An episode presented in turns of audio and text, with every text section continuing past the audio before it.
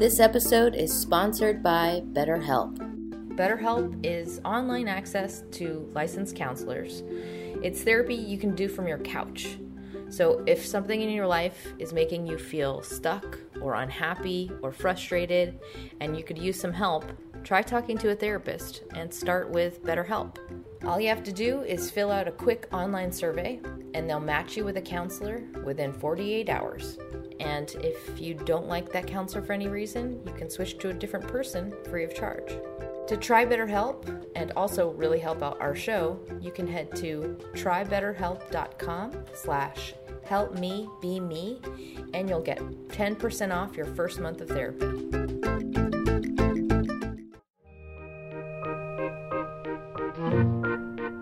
Hi friends, it's Sarah May, and this is an episode I'm calling Keep It Light.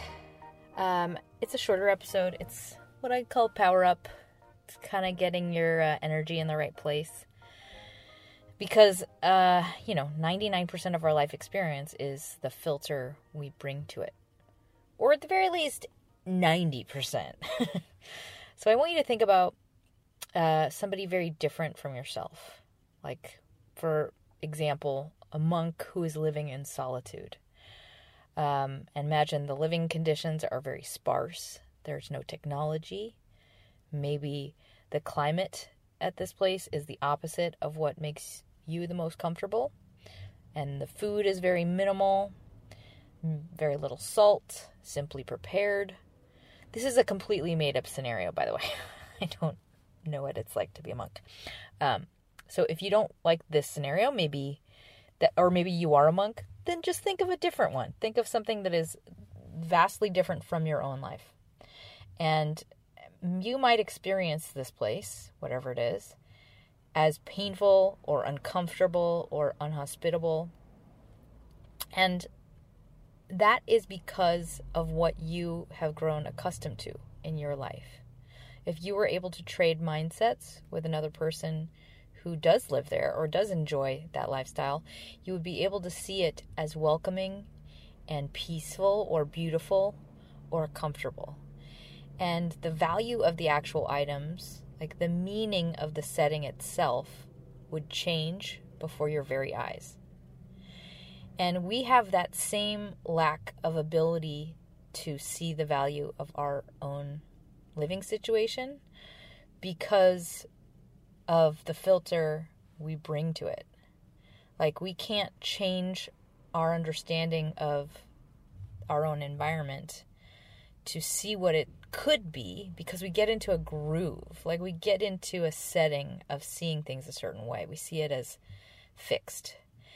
And the example I'm giving you here is to illustrate the shift that is possible in your exact life. So, you could trade brains with the monk and see your living situation as totally different.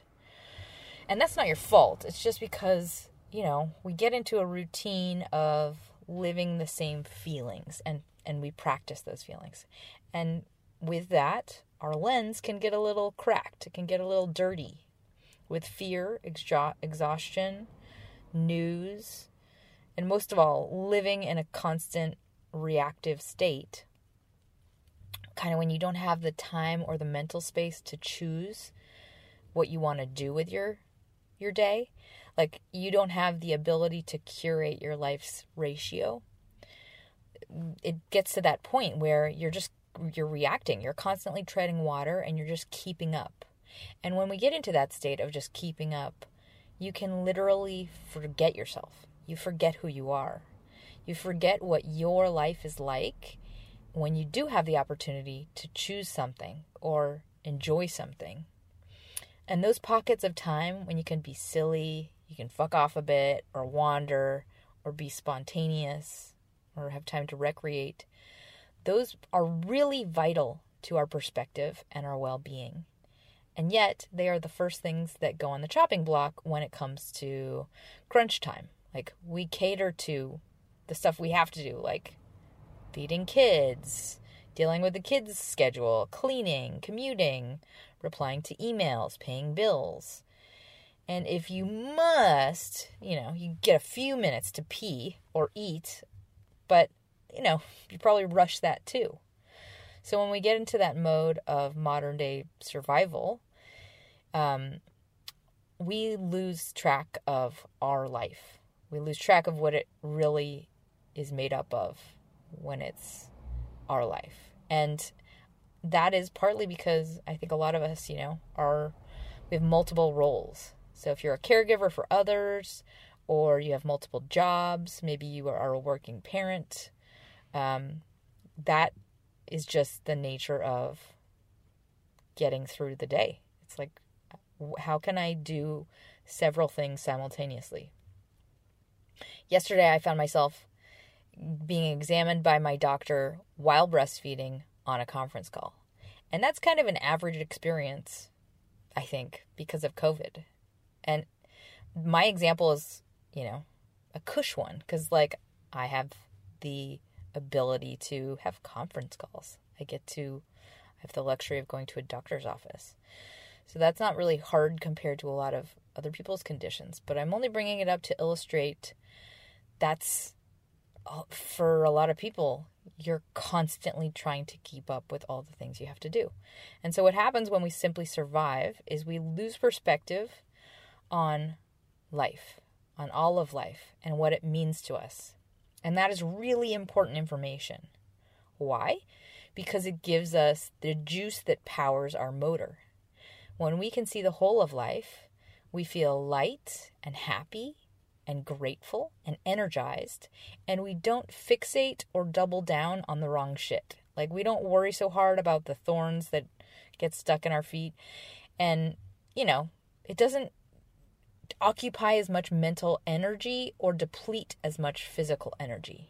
So, like, if you get a ticket or a bad review or your kid doesn't do XYZ, it doesn't bring out the worst and most pessimistic base level self. And that base level, level self isn't allowed to kind of continue living through your day. So, when we have that balance of all of life, we can be ourselves truly we have access to the rest of ourselves. And we have a much more complete and holistic perspective on how big and small things are. So, a lot of us have this cracked lens at a time like this. And because we're stretched thin, because we don't have access to a lot of the normal resources and self care we, we might normally have, um, this is when we start getting into a state of expecting the worst and expecting more of the worst. And the worst part of that is then you start to actually call it forth, like with your own expectations. You start to highlight highlight it and fixate it on fixate on it and see more of it.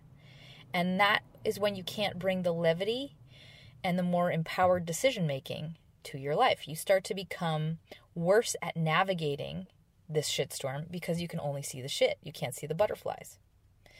And 2020 has been a year of great tumult, like no doubt.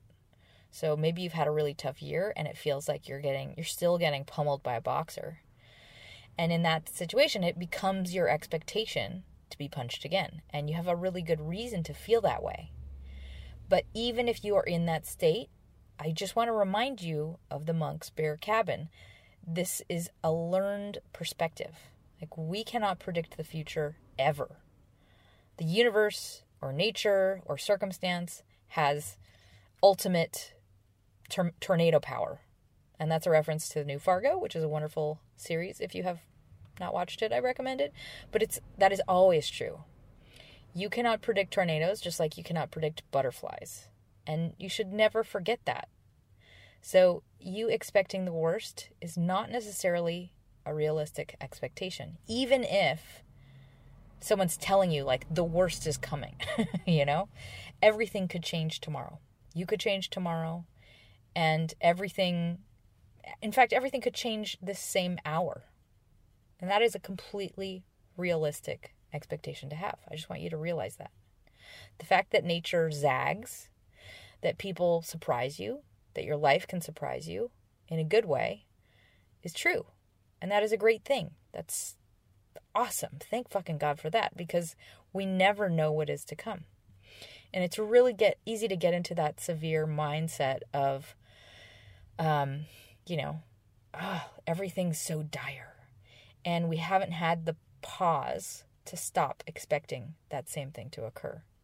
And that's when we can unknowingly sink into the state of being that way about everything. Like we forget to look at life as not so bad.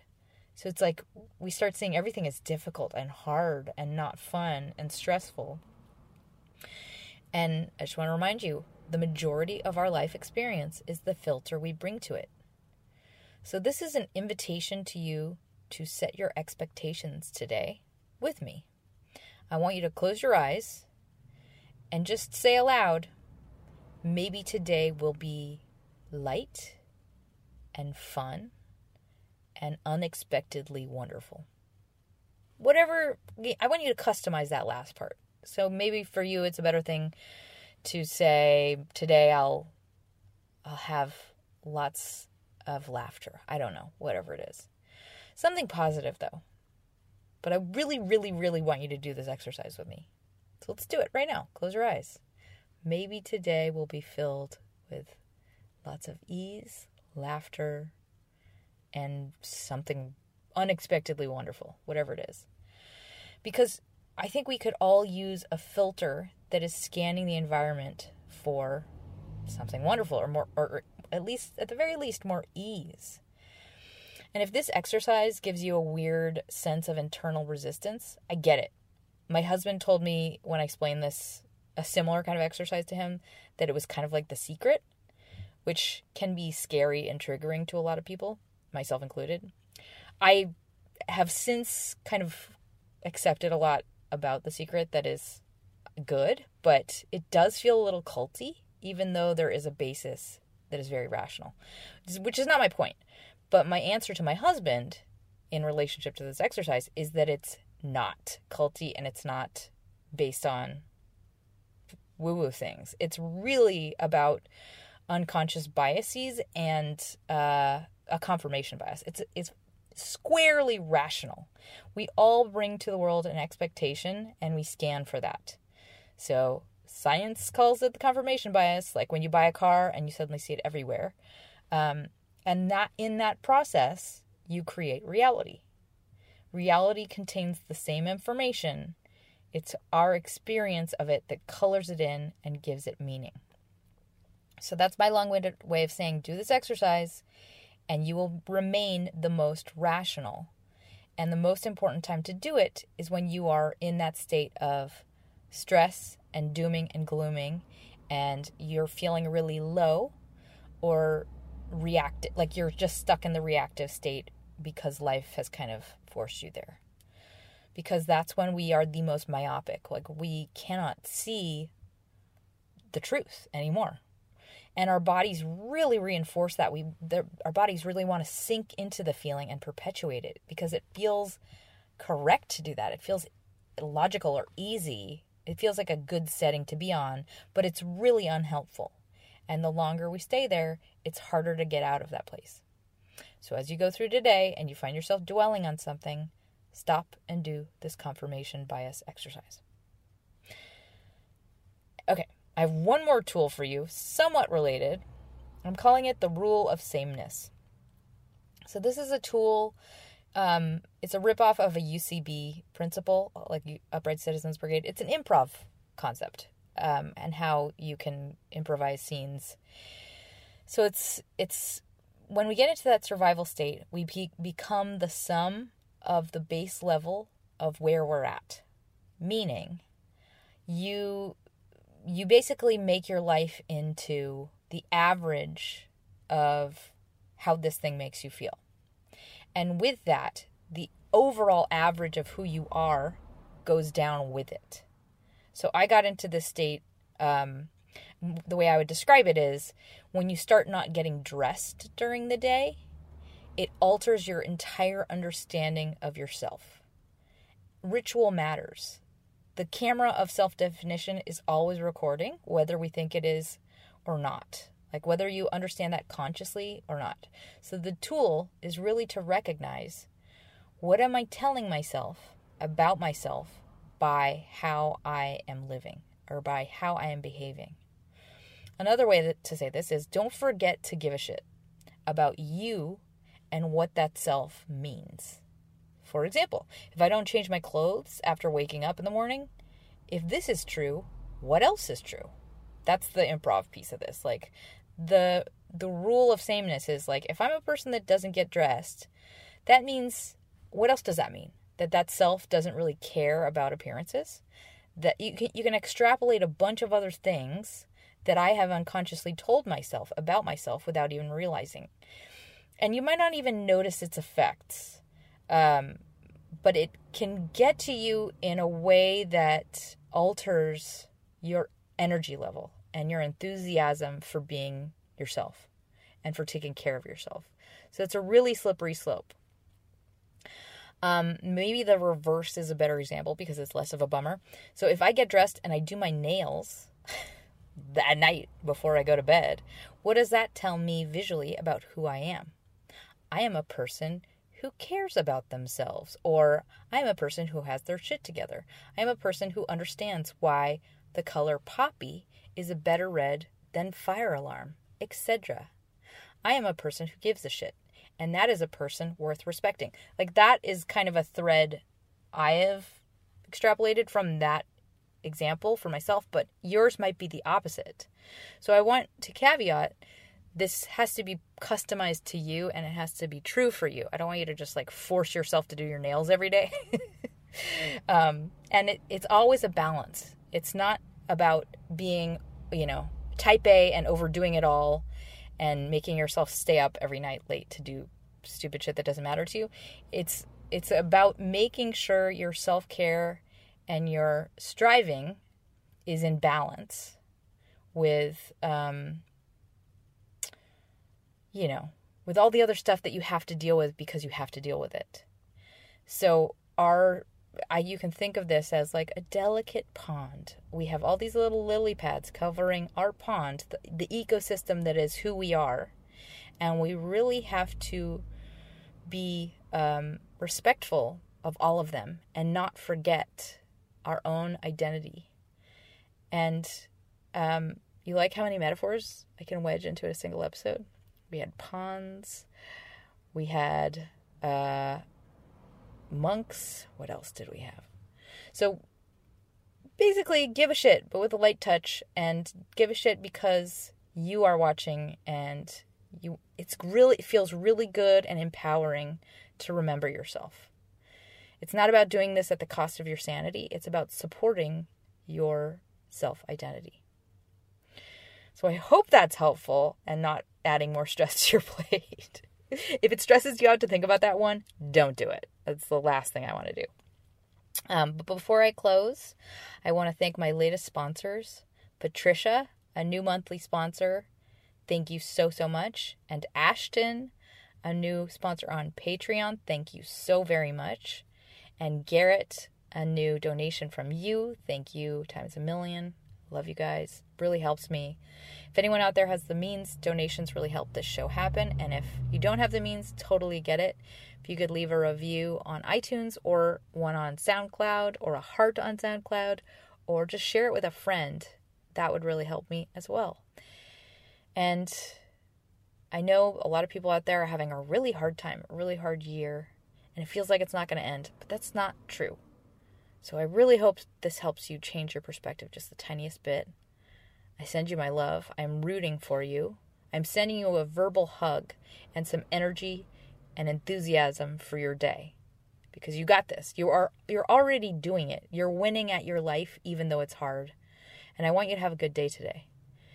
And it can change. It can always change. So never forget that. If you feel really hopeless or overwhelmed, you have no idea what can change in a single day. Everything can change. So I send you my love, and don't forget to smile.